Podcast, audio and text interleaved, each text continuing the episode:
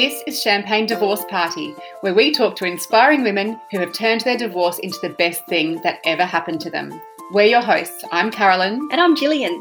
We're best friends who have not only survived brutal divorces ourselves, but thrived in our lives post divorce. And now we run Champagne Divorce Club, where we help women navigate their separation, heal their hearts, and transform their lives.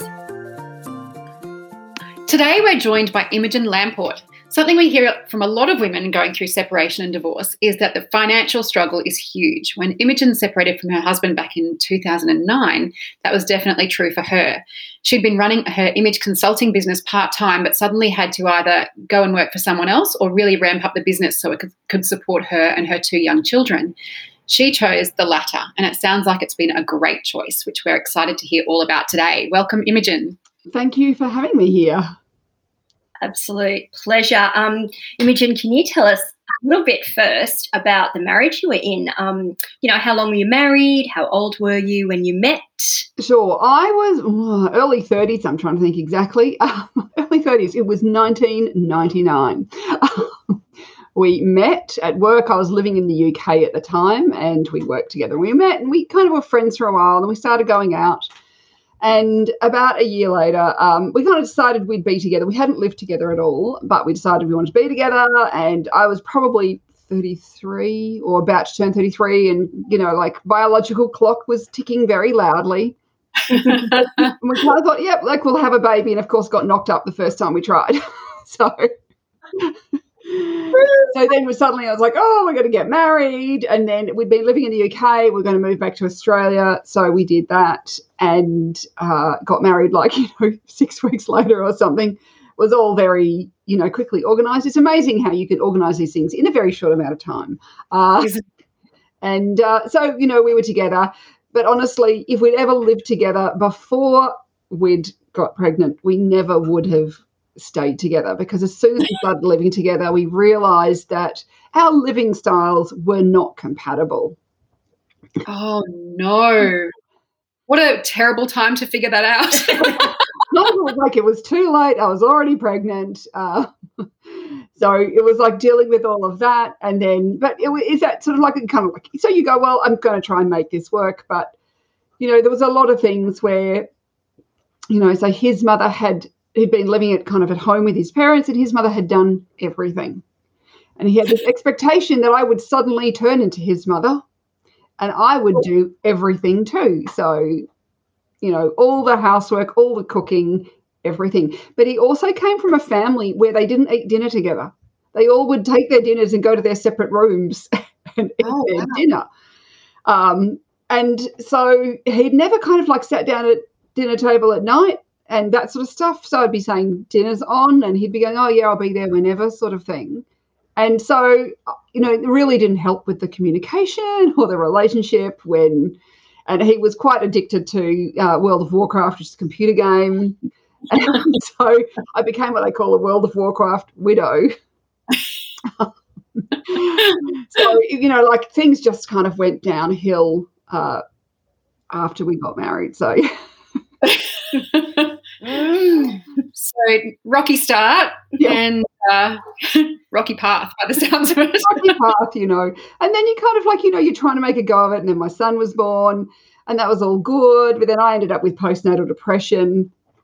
And he was also quite depressed, having moved countries and all sorts of stuff like that. He was feeling kind of lost and alone. Um, so that really didn't help uh, the situation either. And then, of course, you know, a couple of years later, we decide to have another baby. And, you know, I mean, just every, you know, children, as much as they're great, they do put a lot of pressure on relationships, um, particularly when one person seems to be left to do the bulk of the work. Yeah, which leads to my next question I was going to ask you, which was what sort of role were you fulfilling at this time as a, as a wife? It sounds like you're expected to fulfill that brief of being a very traditional wife. Was that what you expected? Was that what you wanted? It was not what I wanted, but it was what he wanted. So this is what his mother had been. He basically wanted me to turn into his mother, and he basically turned into his father immediately that we got married. It was almost like some weird programming switch had. I, I never particularly liked his father. Did not see eye to eye. Uh, so so it was this sort of thing where basically he expected me to do all the cooking, all the cleaning, you know, you know, I do all the ironing, and I just I barely iron for myself. I'm not about to iron for somebody else, and I'm like, I'm not ironing for you. And I ended up being the person who did like mowed the lawn, and I, I did everything. Um, well, World, World of Warcraft takes a lot of time. It does, and look, and it was quite funny when my son was in first grade, I think it was, and they had to do Father's Day cards, and they, you know, drew themselves a card. So on the outside, they had to um, draw a picture of of something that they liked, you know, their dad liked to do. And so he drew a, a picture of his father having a nap in bed. and he was actually quite offended by this. But he goes, But I take him to the park. And I said, Yeah, but you spend. And, and then inside that to write something about, like, so my dad likes to play computer games and he likes to nap.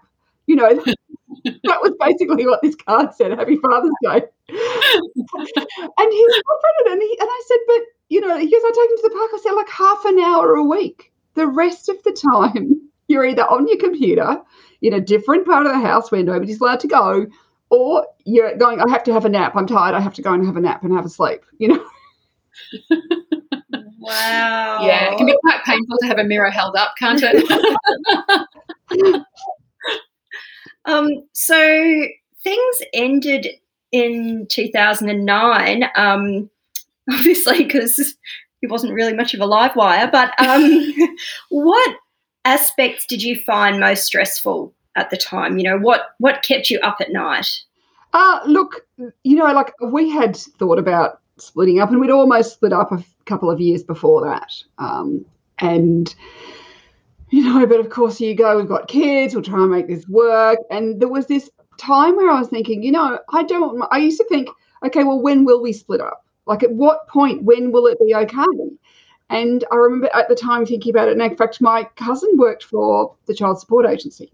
And she said, you know, she actually told me some of the research on, you know, the effect on kids. And she said it's actually easier if they're younger. And if you then they're older. And in fact, there are very well known times, like there's the kind of under two, when the kids are under two, around between four and seven, but under seven actually makes it easier. And then people tend to split up again when the kids are about 14, where they think they're probably old enough to understand.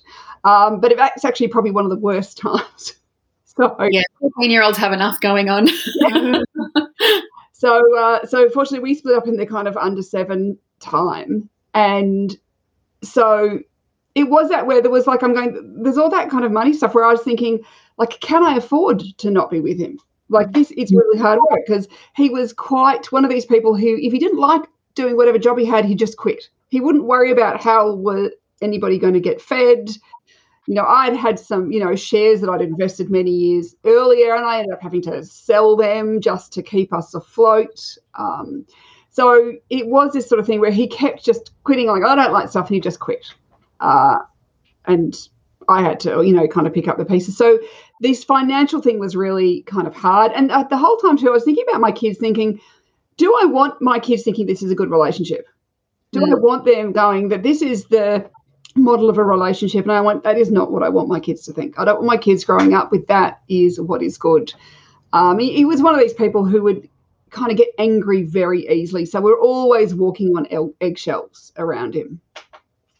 So I just went, you know, I don't think this is good. And so fortunately, he actually decided we'd had some couples counselling, and uh, uh, you know, it was in the session where he said, I have these dreams or fantasies about, you know, taking a knife and stabbing you. And I remember thinking, really, there's no coming back from that, is there? Yeah, that's that's hard to recover from, I think. like I'm going, you know, like I, I used to have dreams about thinking maybe he'll just have a heart attack and die. Like that. but I wasn't like trying to kill, like I, I wasn't fantasizing of actually killing him. So, you know, that was like, that was the real, the last nail in the coffin. And then he actually turned on his birthday, he turned around to me and said, like, I'm leaving. Um, and as much as it was a shock because I never thought he would do that in that way, because previous to that, I'd been the one going, you know, this is not working.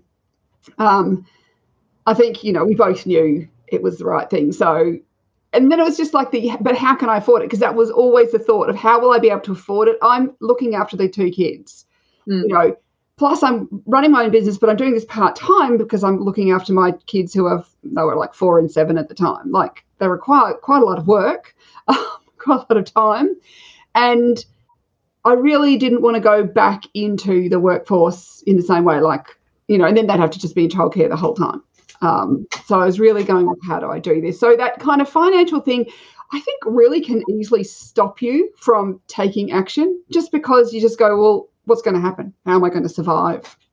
Yeah, for sure. It's, it sounds like for you, financially, you know, you had your work cut out for you either way. So at least this way you were driving the ship. so, you know, it was hard. Yeah, yeah. And so talk us through those early days. So he made the call on his birthday, which is a lovely birthday present to give yourself, isn't it? um, um, how, did, how did you cope in those early days and what sparked joy for you? How did you know that everything was going to be okay? Um, the first you know 10 days was fairly horrendous especially also because he didn't move out for the first 10 days so that was also pretty bad and there was just that shock so even though i knew it would be better i you know it wasn't bad but the one of the things as soon as he'd moved out, my son who was seven turned to me He said, "I'm glad Daddy's not living with us anymore." And I thought, okay, well, this is the right thing to do. Like that was for me. That's when I went, this is definitely the right thing to do, because he also was noticing that the moods and stuff like that that we were all having to be. You know, one minute he was fun dad, and the next minute he was angry dad. Um, yeah. So it was kind of like for all of us. So, you know, just kind of getting by. I mean, I was lucky, you know, like with friends and things like that. Everybody was nice and supportive. But I've also, you know, I was single till I was in my kind of early 30s. I'd had a life. I know how to look after myself. You know? So I just kind of, you know, got on with it really and then just went, well, I have to make stuff work. Like this is where it's I've got to take, you know, it's a fork in the road. I can either go and work for somebody else and that just made me feel physically ill at the thought of it. Or I can make my image consulting business work. And so that's when I went, this has to work. I love what I do. I just have to make sure it works. He was also very unsupportive of my business because I loved what I did and he could never find a job he loved. And so, therefore, I was never, every time I'd say if something good had happened, he'd always just be really down on it. And he was never supportive of what I did. And he, you know, so it was that sort of thing like actually suddenly having that freedom to you know do my thing that no time constraints in apart from the kids the time constraints but there was nobody else with that pressure of you know happening and then also like the amount of like housework even though I was still doing all the housework just not having to do his laundry cook for reduced that in exponentially so it suddenly felt like everything was lighter and freer mm. Um, so, can we talk a bit more about your business? You said you couldn't stomach the idea of going back to work for someone else. Um, you know, how did you go about building a business while you also had your young kids there to, to look after? So I just started blogging um, kind of probably a few months prior to when we kind of split up. And so I just went, you know, I've got to you know, like do, and it was starting to kind of build. I was getting more of an audience, so more clients were coming to me. I was also like, you know, creating training programs for people to become personal stylists. I was, you know, working with clients. I was just really kind of went, I've got to put myself out there. I've got to take any opportunity I can and just get myself out. So just did a whole lot more marketing and like putting myself out there to to make it work. Um, mm fortunately it has so. well tell us like you know so that's that's obviously been what 12 years i think since, yes. that so how's the business going now you know and do you think that your experience of divorce has helped you um, to be better at what you do it absolutely has and i actually had this business coach um, some years ago who we were talking about like you know i now have about five people who work for me and in various different, a lot of technical roles because of all the internet stuff. And I do, I do a lot of online stuff. I need people who can do all that internet stuff for me. And, uh, and you know, she said, you know, let's talk about your relationship and what went wrong because even work relationships, you need to go, well, where did you go wrong in that relationship? So that, that's really helped me, uh, you know, kind of working with the people that I work with to make sure that I don't make, you know, my own personal mistakes. that, you know, where it was like maybe I didn't give enough compliments or, you know, like there's all sorts of different things in relationships that we need to think about. Um, and whether they're work or personal relationships. So those sorts of things have made a difference and just gave me so much more freedom. It allowed me to steer my own ship. And I love that. And that was the thing that I think is I went, I can't go back to work somewhere and there's red tape and, you know, you, to get anything done, you have to jump through a million hoops and fill in 400 forms, stuff like that. Right. Um, and then, two, I love the freedom of being able to go. If one of my kids was getting some awarded assembly, I could generally, you know, go and watch that. And I could do those sorts of things. And I could be around before school and after school. And I could fit most of my clients into the middle of the day. So that that allowed me to, you know, bring in the income, but also to, you know, have you know, ha- have them have as less, what's the word, you know, interruption to their lives as well. Yeah, um, I love what you said about about that about you know i guess your responsibility for relationships and and how you handle that and i know it's something that we've talked to a lot of women about who have come out of um, divorce and who really have turned their divorce into something amazing they've really taken responsibility i guess for their role in it and not just gone oh well you know it was all him because you know we know that and we know that we have to grow from it. I mean, um, do you feel that's something for you? You've you've definitely grown emotionally. Oh, that hugely, huge personal growth. You know, like I wouldn't allow myself to be the slave to someone else again. You know, the funny thing that the minute my ex-husband and I got married, his mother turned to me and she said, "I call this my band of slavery." Oh, wow. Welcome to the family. and that, that, was pointing to her wedding ring. Um, oh my gosh. So, you know, it was that sort of thing. And I thought, like, I would never allow, like, that's one of those things I go, I would never allow myself to be in a relationship with that, you know, that that was expected. Like, I'm going to be really upfront now about what I expect, and that this is an equal partnership, and that I am not someone's slave and yeah. all those things really matter.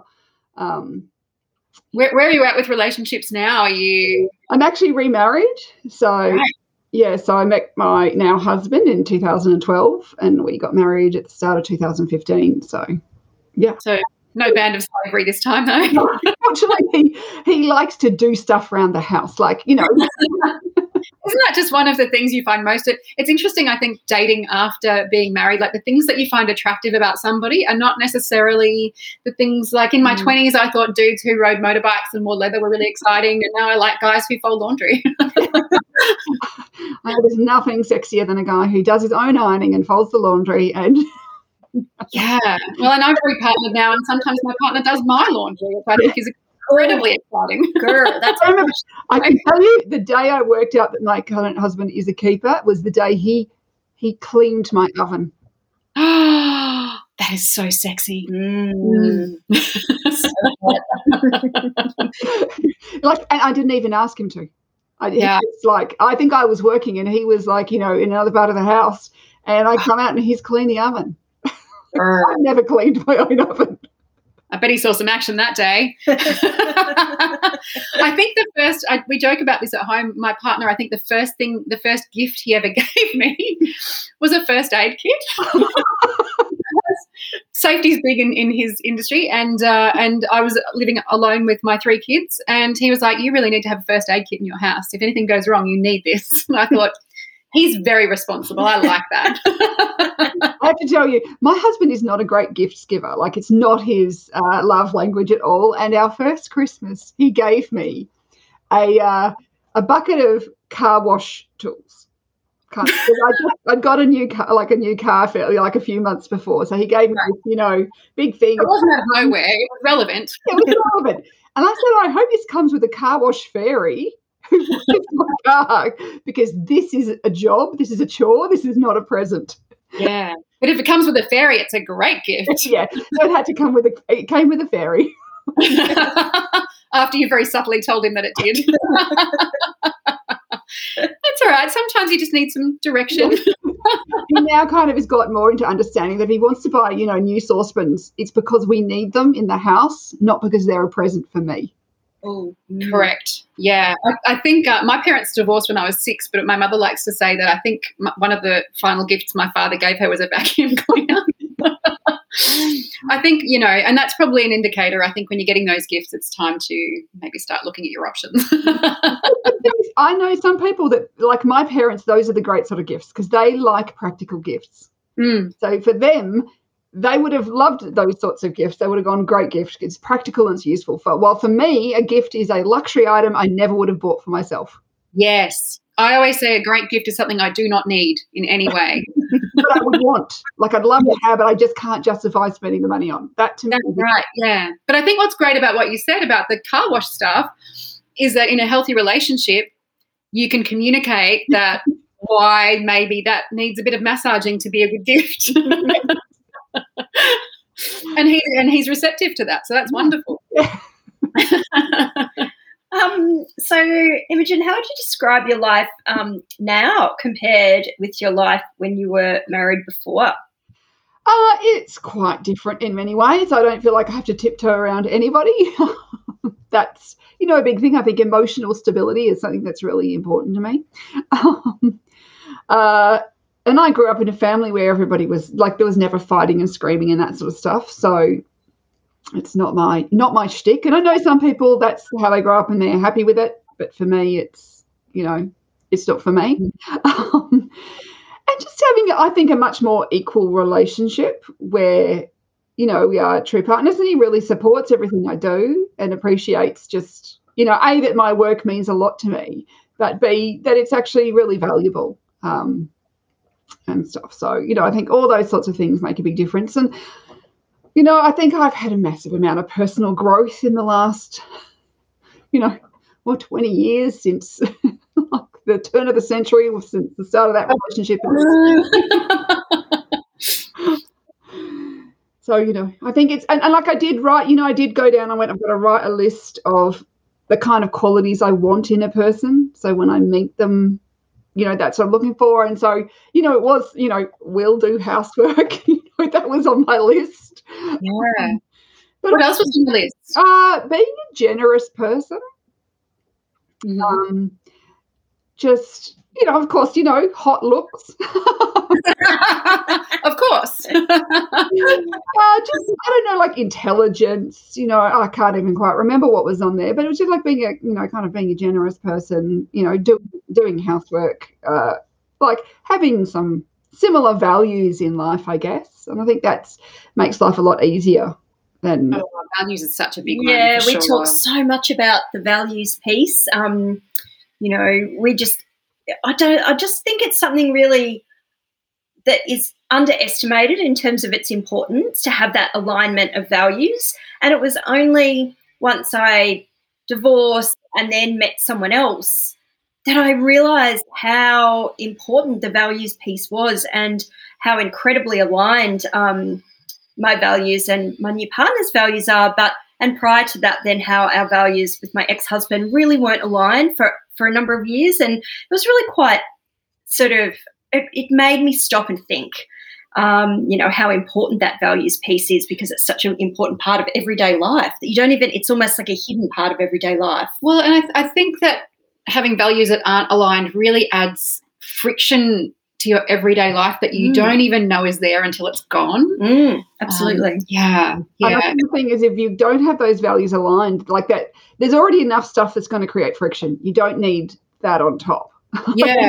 Yeah, absolutely. I think Jill talks about, you know, that um, sometimes feeling like she was dragging a rock along behind her, you know, that you don't even realize that you're doing until you you cut it free and then you can just frolic. um, yeah, that's a really interesting one. I like that. Yeah, it's true, and I think that um, you know that having that energy in the relationship, it often takes that alignment of values that you're both striving for the same thing or you're both trying to get to the same place. Um, and that gives the energy to your relationship, I think, which is wonderful. And also things like having some similar interests, like so that you've got something to do together. And I think like I have never had any interest in playing computer games. it was never going to be my thing. Mm. so it was like, well, what do you do on the weekend? Like, what do you talk about? What you know, like if you have nothing, like, and it's fine to have separate hobbies and stuff. Like, I don't think you should be in each other's pockets all the time, but I also think that you've got to have something because, you know, especially when you've got kids, and like your world tends to focus around your kids when they're really young, but they grow, they grow up and they leave, and so then it's a matter of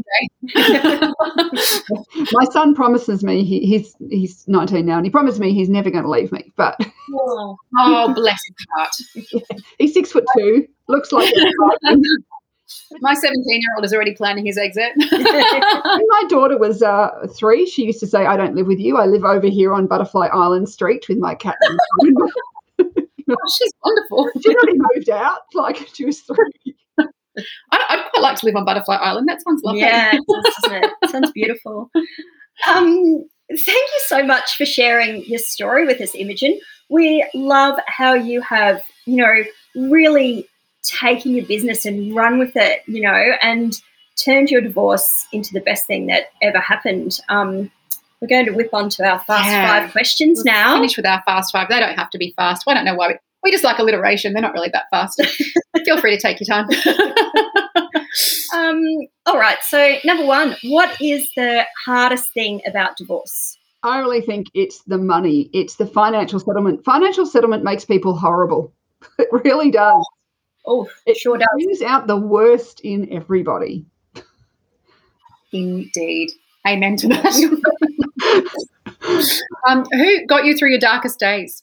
Look, it would have been like friends, a few, you know, a few close friends and family. I was, you know, very lucky that my parents were supportive and they helped me, like loaned me some money so um, I could buy my ex-husband out of the house. So, you know, I wouldn't have to, wouldn't have to uh, like give it all up and like give the kids some stability. So for me, that was really important part of it.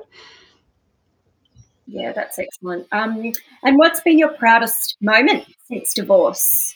I really think it's kind of creating the business of my dreams. Like the fact that I've t- taken something that was, you know, like when we first got divorced, I think I had to go and get like the food stamps and the, you know, like the the pension, like what's that card? Like the, you know, you're basically on the poverty line. Yeah, the healthcare, healthcare plan. Yeah, so you know, I'm going. I was down there, so the yeah. fact that I now can employ five people, and you know, like it's a huge difference. Yeah, that's something to be very proud of. What's been your biggest gift from divorce? Look, I think it's you know that personal growth that you get that you know like it wasn't like i was perfect in the relationship either. Um, so so and i've spent a lot of time like you know working myself understanding my values understanding you know where i went wrong things i've done wrong in relationships and how i can improve myself. So i think that's really the biggest gift is hopefully becoming a better person. Oh, Love that. Um, and what advice would you give to someone going through a tough breakup? Look, I, you know, there's one of those things I did read about in some book somewhere, which was like for every decision and everything that you're going through, look at the, you know, in, you know, say 10 minutes, what's going to be the impact? It might be terrible, but how about in 10 days? What's going to be like in 10 months? And what's it going to be like in 10 years? And mm. you can start to get that bigger perspective. You can go, is this a good decision or a bad decision? Because sometimes, you know, and I'd say this for parenting as well, like, like it might be easier to give into the kids in the first 10 minutes because it stops the whining. But in 10 months, they're probably still going to be whining versus if you hadn't, they wouldn't be. And I mm. think, you know, the short term is really hard, but I think it's looking to that longer term to go, well, where do I really want to go? And now that I can drive my own boat and I don't have to be taking into somebody else's, you know, consideration, like I love the fact that in many ways I go, it's fantastic. I get weekends without my kids, and as much as I love them, but it means you know my husband and I we can do our own thing. We don't have to always be taking kids into consideration. We can go on holidays. You know, like there's all sorts of great yeah. things that can come out of divorce, provided you have a the other partner is you know pulling their weight with the kids and stuff. Mm. Um, mm. But I do think that we're all happier, and like, and the other thing is, I really made a point of never saying anything negative about the dad in front of them um, and always trying to go, what is the best thing for the kids? At all times, it was, what is the best thing for the kids? I've got to like, you know, suck it up. You know, the minute I'd shut the door on him, if he was taking the kids, I'd be like, you know, like poking looking in the bird behind the door. that's, that's how we stay sane. but, you know, the kids never got to see that. And also, too, is it was always like, well, what's in their best interests? And now we actually have a very good relationship. So he and I have a great relationship. If, you know, anything comes up for either of us, we're pretty flexible, which makes everybody's life easier. Mm. And so I think that that you know like you've always got to go well what in the long term is going to be the thing that's actually going to make the biggest impact. And that for me is seeing that kind of long term and big picture not just getting stuck in this short term hellhole that you might be in. Yeah that's great advice. I think you know for i had a pretty acrimonious divorce and you know it's it's uh, it's it's been what five years now and and it's taken some time but we're just starting to get to a point now where we can really, you know, co-parent in an effective way. And it's somewhere that I never thought we were ever going to get to. So, you know, it, all happens in baby steps. And, you know, if you just keep chipping away at it and, and I think, you know, I love what you said about always keeping the kids in mind. I mean, it's so tempting to flip the bird without closing the door first, but but it doesn't get you anywhere. and I think the other thing to really important, like important to remember, is that stuff is just stuff. Like when you are going through that financial settlement, like that it's just stuff. You can buy the stuff again. You know, like it's re- it's all just stuff. Yeah. Like, and because we can get so hung up on, but this is mine, or I paid for this. There's like all sorts of emotional stuff. And in the end, I was just going, it's just stuff. Let it go. Because yeah. in the end, yeah. that's going to make me happier. And like one of my clients who is a divorce lawyer told me that, you know, she had clients who, you know, knows of or knows of, I don't know if they're hers, but would went to court over a copy of Stephanie Alexander's Cook's Companion. so basically, uh, you know, a hundred dollar book cost them one hundred and fifty thousand dollars. Well, I just picked up a copy of that at the last Lifeline book fair. I think for like ten bucks. So. That's the thing is, you maybe it was the one from that divorce. you're going the book, you can buy it again. Like, I think too, though, you know, we and, and the reason I think sometimes we cling on to that stuff is because we don't think we're going to recover financially because it is so hard. Oh, yeah much like I was very much like you. I was working part time as a freelance journalist when I got divorced and had the choice of either yeah. going to work for somebody or just trying to ramp my business up. And I ramped my business up, and it took a long, uh, you know, a lot of yeah. um, hard work as well. And um, I just at the time couldn't see how I was ever going to financially recover from that because I just felt so poor and so desperate mm. that I was trying to hold on to as much as I could. But you do, you always recover. Yeah. And I think so. Yeah. It is one of those things, but it's like yes, because that, and also I think it's safety and security. It's the things you know and all that yeah. stuff. There's a lot of emotional stuff wrapped up in it, but it is one of those things to just have to keep reminding myself it's just stuff. Mm. If, if I could have had the choice, I think I would have just set fire to all of our joint stuff. yeah, yeah. Speaking of cookbooks, my ex wanted a whole lot of cookbooks for some reason. I don't know why, and my friends were like, no, you can't give him those. They were gifts and from him. Yeah. like, ah, take them. It's fine. Like whatever. I really don't care. It's not it's not my priority. You know, I had other priorities at the time. So I was just like, sure, I have them. I can go on the internet and get a recipe. yeah. They're everywhere. it's really not a problem. Um, thanks again, Imogen. Um, it's been really lovely to talk to you. Um, you know, you've definitely turned your divorce into the best thing that's ever happened. Cheers to you. Thank you. Thanks for listening to Champagne Divorce Party. If you're going through a tough breakup and would like support from industry experts and a community of like-minded women, come over and join our divorce club at champagnecartel.com slash divorce. Catch you next time.